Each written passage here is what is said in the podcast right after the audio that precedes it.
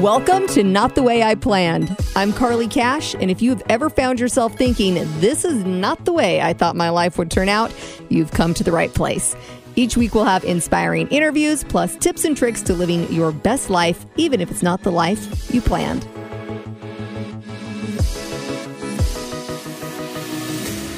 Finances. It's something that a lot of us don't talk about, and it's something that we judge other people by and we judge ourselves by, and we think if I make X amount of dollars, I've made it in the world. At least this is how I've kind of thought my entire life. And I remember growing up thinking, I am going to make all the money. I'm going to be a millionaire and life is going to be good because I'm going to have this status and do these things. Well, life is not that easy, and finances oftentimes don't go according to plan. And I'll listen to my kids talk about how they want life to be when they're grown-ups and they talk about the same type of things like oh i'm going to make millions of dollars and i'm going to travel the world and i'm going to have uh, my daughter wants a big farm and my son wants a pool in the backyard and they just naively think that this can and should happen and not that it can't because you know we are in control of our own lives and there are plenty of successful people but i have had a big slice of humble pie when it has come to finances so i wanted to talk a little bit about my financial journey and some of the lessons that I've learned along the way. I had this very naive perspective about making money. And some of this stemmed from watching my parents growing up. So, neither one of my parents are college educated. My mom was a barber, she worked out of the home, and my dad owns a dental lab. So, he did trade school and developed his own business. And growing up, I thought we did fine. We were very middle class. And talking to my mom, she has since told me that there were many times that they struggled as they were raising us, but they never really let us know that, which I appreciate. I felt like we always were well dressed and we got to go to Disneyland and I was proud of the home that I lived in and life was pretty good. I knew that we didn't have money like uh, my cousins did. I have cousins that have a lot of money or their family has a lot of money. And I knew that we weren't like that, but I, I felt comparable to my friends at school. So life was fine. And I really thought I'm going to do better than my parents because I'm going to go to college. And for some reason, I thought if I go to college and I get a degree, I'm going to do better than my parents because my parents didn't follow that traditional educational path. So I did that and I knew I wanted to go into broadcast journalism. And at that time, I saw huge successes. You know, even people on the local news that I knew made good money, people on the radio that made good money. And I thought, this is going to be my key to success, not just with finances, but also I think my own insecurities led me to want the world to see my success. And subconsciously I think that I went into broadcast journalism because it is such a career that is on display. And so I knew that people were going to know I was on the radio or I was on television. And and I felt like I could kind of stick it to those people that thought I was a loser in high school and say hey look I made it. Well, my journey was not as easy as I thought.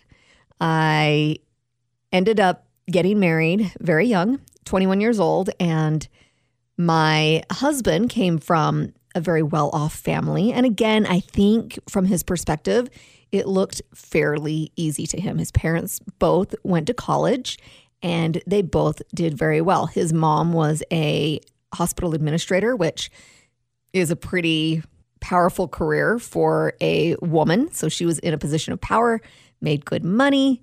His father, for the majority of his career, was the vice president of public relations for a huge company. and they traveled and lived in beautiful homes and and did all the things. So once again my thoughts were confirmed if you go to college, you're going to have this beautiful life and you're going to be well off financially. Well, we got married and I'm a saver and so I started really pushing us to save and get into a home and I felt like that was a very smart financial move to make, which it was. And I finished up college. My husband did not follow that same path. He ended up finishing college many years down the road, but I still thought if we worked hard and applied ourselves, we were going to be financially secure. And I had all these funny little dreams of my kids being more like my cousins when I was growing up that had all the money. And I thought they're going to go to private school. And I don't know why I really associated that with the good life, but I just thought it was going to be our key to happiness. So we went along, and as I got into broadcasting, I didn't make a lot of money, and I knew that that's how things were probably going to start out. But in 2008, when the economy turned, my husband was in mortgages. That took a dive. So he was let go. And uh, honestly, it was such a foggy time in our lives that I remember him saying, because this was right after my son, Boston, was diagnosed on the autism spectrum. His father had passed away. Uh, my ex husband's father had passed away very suddenly. We had a very colicky baby. And he said, Let me take over the finances. I don't want you to worry about this. And I, I think it got really messy, but I just didn't know. So I was working part time out of our home, not making a lot of money, but still making a difference to our household. And I was okay with it because I had young children and I thought this is just the beginning. And I thought either my husband was going to have great financial success or maybe I would get a grand opportunity. As it turns out, I got a grand opportunity in 2011 and I became a co host on a very popular morning radio show in Salt Lake City. And I thought I had made it. I remember, I'll be uh, completely transparent, that my base salary was $45,000. And I thought, life is good. Combined with my husband's income, we are going to be well off. And in addition to my 45000 a year, I had endorsements where I could earn extra money and live broadcasts where I could earn extra money. And so I knew that I was going to be making more than just that $45,000 base. So again, I mean, living large, I hired a housekeeper and I just felt like, okay, this is the first step to really making it in the world. And I quickly learned that no, we could not afford the housekeeper and that life was not as easy as I thought it was going to be financially, or at least it, it wasn't long term. So I did end up having significant success on that radio station and I almost doubled that salary, actually more than doubled that salary at one point, and I really got on my high horse and I thought, you know what? I'm making more money than my husband and it's all going to go up from here. So, here we go. Pretty soon we're going to be able to buy a nicer home and we're going to be able to start vacationing and we're going to do all of the things. And long story short, I ended up being let go from that job because the radio industry is just very unique where things get switched around a lot and it's all about results and revenue and ratings and ratings are not as simple as they may sound. And so sometimes you do really well and sometimes not so well and there can be changes in management and ultimately my company decided that they were going to go in a different direction and hire a different morning show. So all of a sudden, I went from making almost $100,000 a year on my own to being out of work. And very quickly, I knew that I needed to find another job because our family could not survive without me working. And so, luckily, I found a job within the next couple of weeks, and we very suddenly moved to Boise, Idaho. At this new job, I I started off doing well, you know, getting those extras. My base salary was a little bit more and and and I'm doing the endorsements and I'm thinking, okay, life is good. I'm going to continue this path of success and my financial situation is going to continue to grow. And all of a sudden, bump in the road, I go through a divorce. And that was, I guess, a longer journey than just all of a sudden I'm getting divorced. But we decided that that's how things were going to be. And I'll be honest with you, I was extremely prideful in thinking I am not going to be the typical single mom that struggles financially. I'm the one in our household that has had financial success and I've bought a home all on my own and I can do this on my own. I was not worried about finances when my divorce went down. And then things did not go the way that I planned. And I had a, a very large endorsement at work that all of a sudden went away because that can happen. And it made a big difference in my finances. And it was just overnight, all of a sudden, big blow. All, I'm making about a thousand dollars less per month than what I was used to. And it really changed our circumstances. And I didn't know what to do because here I'm in this home, I drive a nice car, my daughter had just started getting into competitive gymnastics, which is really expensive. And I wanted to give my kids all of the things and give them the opportunities. And I wanted us to be able to take vacation. And I, I wanted to keep up with the lifestyle that I had created. And this was becoming more and more difficult. And I found myself struggling to pay my bills. And all of a sudden, the savings just whittled down to nothing. And then we had hiccups where, all of a sudden I had a $1,500 car repair or the dishwasher went out or something in the house broke. And those things in life happen. And if you're not prepared for them, it can be devastating in a very quick period of time. I was thinking about this this morning uh, how difficult it is to just be financially secure. I grew up in a religion that really encouraged financial security. But I was thinking about the difficulty of this. I've often heard that you should have a good six months of your income set aside in savings. And I grew up in the LDS church where you were very much encouraged to donate 10% of your income, which is a huge percentage when you really start making money and you do the math on that. It's it's a lot of money. And they also encouraged you to have a lot of children and for the woman to stay at home if possible. And I thought, what tremendous pressure to bring in a huge amount of money. And here I found myself head of household, and there was no one to fall back on. I had to bring in money or change our lifestyle. And I just found myself in a very bad place mentally when it came to finances. I started looking at things that I never thought I'd look at, like side jobs and, you know, no disrespect to this, but driving for Uber or doing things that I really didn't see myself doing when I was on my high horse thinking I have made it in my career. And I did have success in my career. I've continued to have success in my career, but things in my industry have changed, which this can happen. And this is something that I never prepared myself for when I thought I was doing all of the right things and going to college and and being smart with my finances and saving and getting into a home.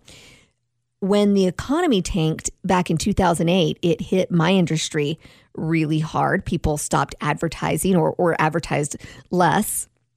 And at the same time, technology took off. So there became all of these other opportunities for people to advertise on different platforms. So people started advertising on social media and on people's websites and blogs. And there was this whole digital component of advertising that wasn't in place. When I first got into broadcasting, really, the only options for advertising was a billboard, uh, on the radio, television, or in the newspaper. And we all know that has drastically shifted over the years. So I got an opportunity in radio in part because so many things changed and the big morning show that I replaced in part was because they couldn't afford to pay that big morning show. That morning show was making a quarter of a million dollars a piece just in their base salary. And as I mentioned before, I started off at 40 grand. So, same position. But because the world had changed so much, they no longer could afford to pay talent what they're paying them. And it's continued. Now there are Instagram influencers and there's all these personalities that people are advertising through and using their voices that you don't just have that local TV person or radio person as an influencer in your community. And so things have continued to change and it's it's been a real struggle financially, uh, especially when I lost that big endorsement deal. At that point, uh, my father came forward and saved the day, and I started doing some work for his business, doing some marketing and putting together a website for him and and doing some things there to help build his business and in turn he really saved me financially. I also took on hosting club nights, which uh, was the last thing I wanted to do, but I needed the money. And so I was out at the clubs hosting club nights from 10 to midnight after getting up at three in the morning. And I just thought, this is not the way I saw my life. And I never, ever thought I would be this financially desperate for money.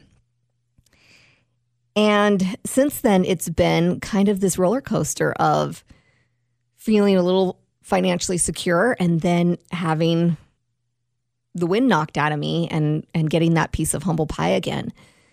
So, most recently, in fact, this just happened yesterday, I lost another big endorsement. And it was something that was really difficult because I went from being able to go to Costco and load up my grocery cart and you know I'm I'm planning vacations and I'm putting money in savings and I'm paying off debt and I'm doing all these things and then all of a sudden you know this client says it's it's not Carly's fault. She didn't do anything wrong, but due to unforeseen circumstances, we're not going to be able to do this endorsement anymore. And that's how finances go sometimes. It's the unexpected home repair or car repair or someone gets sick that can just completely knock things out of place and things don't look like you thought they would financially. So now it's like, okay, what do we do here? I spent a good deal of time up last night worried about my finances once again. And I thought, oh, I don't want to be in this place where I'm constantly